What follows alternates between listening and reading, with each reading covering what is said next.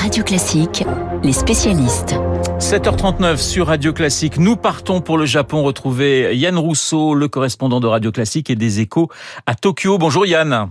Bonjour. J-1 avant l'ouverture des Jeux, on attend 11 000 athlètes. Beaucoup sont déjà sur place. Yann, vous nous rappelez ce matin le parcours hein, pour les sportifs, mais aussi pour les journalistes qui suivent les Jeux. Avec la crise sanitaire, les contrôles sont impressionnants.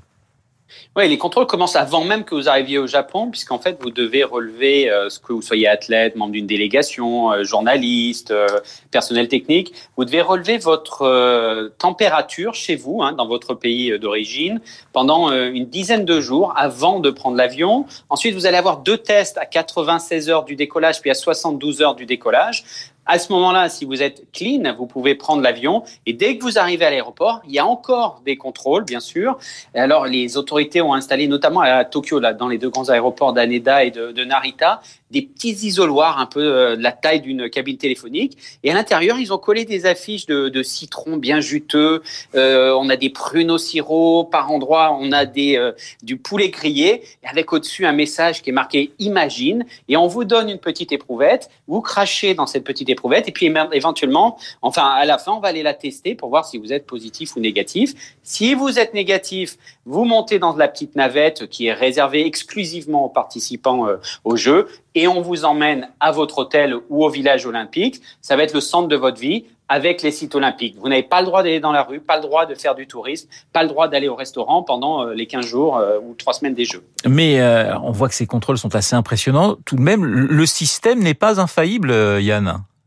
Non, il y a quelques trous hein, dans la bulle sanitaire. C'est inévitable. Par exemple, euh, lors de l'arrivée à l'aéroport des, sportifs un peu vedettes, il y avait des fans qui étaient là. Et les fans ont essayé de se précipiter. Il y avait des policiers qui étaient embarrassés parce qu'ils voulaient toucher ni les fans ni les sportifs qui étaient censés, être dans la bulle sanitaire. Donc il y a un peu de contact. Il y a un peu de contact, bien sûr, au centre de presse, puisqu'il y a une partie des journalistes comme moi euh, qui sont euh, résidents et donc qui n'ont pas fait la totalité de, de ce parcours du combattant. Nous, on a été, tous les journalistes présents, on a été vaccinés obligatoirement euh, par le comité d'organisation dans la mairie de, de, Tokyo depuis plusieurs jours. Mais donc, il y a quand même des petites failles. Il y a aussi des, des confusions avec les journalistes qui essayent de prendre des taxis. Mais pour l'instant, il n'y a pas de problème majeur. On a 87 personnes qui participent au jeu, qui ont été testés positifs depuis les 10 jours, euh, depuis le 17 juillet, depuis que beaucoup de gens euh, arrivent pour participer au jeu. Donc on n'est pas dans un problème majeur pour l'instant. C'est essentiellement des jeunes en bonne santé, asymptomatiques et vaccinés. Oui, 87 cas à l'échelle de, de Tokyo, c'est pas grand-chose. C'est très peu. Euh, Tokyo, donc c'est une mégapole de 17 millions d'habitants. Actuellement, le Japon, comme la plupart des pays d'Asie, est en train de vivre une légère remontée euh, des cas de Covid. On est à l'échelle du pays à moins de 4000 cas et 1400 à Tokyo. Et là encore, ce sont essentiellement des jeunes. Donc, si vous voulez, il n'y a pas de drame, il n'y a pas de flambée des cas au Japon. Et pour l'instant, il n'y a aucune preuve que euh, les 75 000 étrangers qui vont venir euh, pendant la durée des Jeux olympiques et paralympiques vont alimenter la moindre flambée des cas de de Covid. Yann, demain, cérémonie d'ouverture hein, de ces Jeux Olympiques, mais il y a déjà pas mal de polémiques avant même le début du spectacle. Oui, c'est des jeux qui ont été un peu maudits en termes de scandales et de polémiques hein, depuis des années, depuis qu'ils ont euh, été sélectionnés en 2013. Et là, ça s'enchaîne depuis quelques jours. Hier, vous avez le musicien euh, qui avait composé une partie euh, de la musique du spectacle de la cérémonie d'ouverture de demain soir, qui a dû démissionner parce que on a retrouvé un vieux blog où il avait, il racontait avec fierté comment il avait été, il avait maltraité des élèves à son école dans son enfance. Donc ça, c'était impardonnable. Et ce matin, c'est le directeur créatif des Jeux, hein, celui qui a pensé la cérémonie, qui a dû être viré parce qu'on a trouvé, euh, des journalistes japonais ont trouvé une vieille vidéo de 98 où il fait une blague extrêmement déplacée sur l'Holocauste. Ça dure 10 secondes. Et ce matin, à moins de 24 heures du grand spectacle, il démissionne. Voilà, bonne ambiance hein, du côté euh, de Tokyo. Merci Yann. On vous retrouve bien sûr euh, demain en direct du Japon pour nous faire vivre eh bien l'ouverture de ces Jeux. Retour en France avec Arnaud Marion. Bonjour Arnaud. Bonjour Renaud. Le fondateur de l'Institut des hautes études en gestion de crise. La crise et ses paradoxes avec vous euh, tout au long de cette semaine. Arnaud Marion, les commerces ont été euh, confrontés déjà à trois confinements. Quelle est leur situation aujourd'hui? Bah, Il y a eu en fait deux catégories d'acteurs euh, économiques. Il y a eu ceux qui, étaient, qui ont été confrontés aux fermetures administratives, comme les commerces, et puis il y a les autres qui ont juste subi les conséquences de la crise. Et on s'apercevra d'ici un an ou deux que ces acteurs qui ont été confrontés aux fermetures administratives, ils ont, ils ont fait face à une vraie destruction de, de valeur. Donc effectivement, il y a eu trois fermetures, euh, confinement, déconfinement. Et n'oublions pas que les commerces, et notamment les grandes enseignes, sont confrontés depuis début février à la fermeture dans les grands centres commerciaux.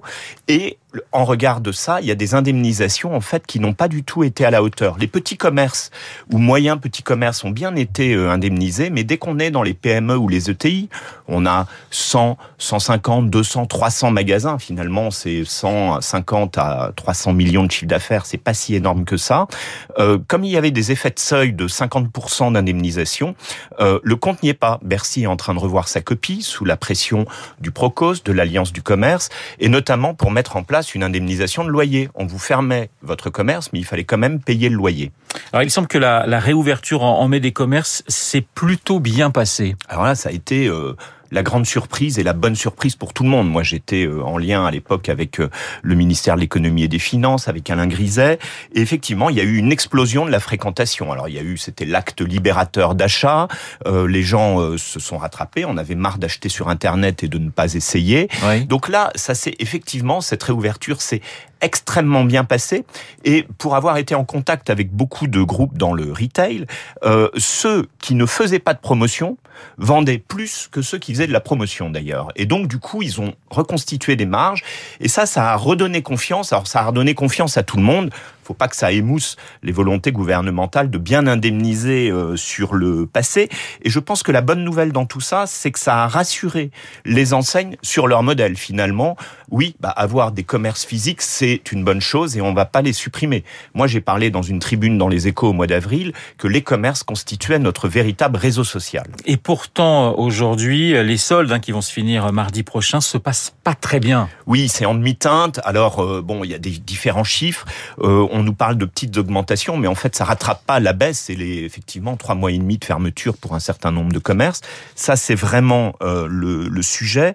Ça veut dire deux choses. Bah, D'abord, les clients euh, avaient fait le plein dès la réouverture mi-mai euh, des, des commerces. La deuxième chose, c'est qu'il y a eu beaucoup, beaucoup de multiplication de soldes privés, de ventes privées. Il y a des plateformes d'outlet comme VP, comme showroom privé. Par ailleurs, beaucoup de gens, notamment des cols blancs, ont un peu quitté euh, les grandes villes pour se mettre un peu euh, en télétravail. Donc, il y a plutôt en cause une remise en cause de la de la géographie. Et puis surtout, euh, je pense qu'on est confronté à deux choses. D'abord, il y a peut-être une obsolescence de ce modèle de solde alors qu'il y a tous les autres dispositifs. Deuxièmement, la dynamique a été interrompue puisque mi-juin, quand on annonce qu'il y aura les soldes à partir du 30 juin, c'est ça qui interrompt la dynamique. Et dernier point, je crois qu'aujourd'hui, le commerce, il est omnicanal, physique, digital, outlet. Et ça, c'est un des grands enseignements de la crise. Arnaud Marion dans Les Spécialistes ce matin. J'aurai le plaisir évidemment de vous retrouver demain à la même heure. Je compte sur vous. 7h47 sur Radio Classique. On va rendre hommage à, Rick Davis qui est, qui fête son anniversaire aujourd'hui, 77 ans. Rick Davis, eh bien, c'est l'un des grands chanteurs euh, et l'un des grands pianistes du groupe Supertramp. Et parmi les grands titres de Supertramp, Goodbye Stranger, rappelez-vous.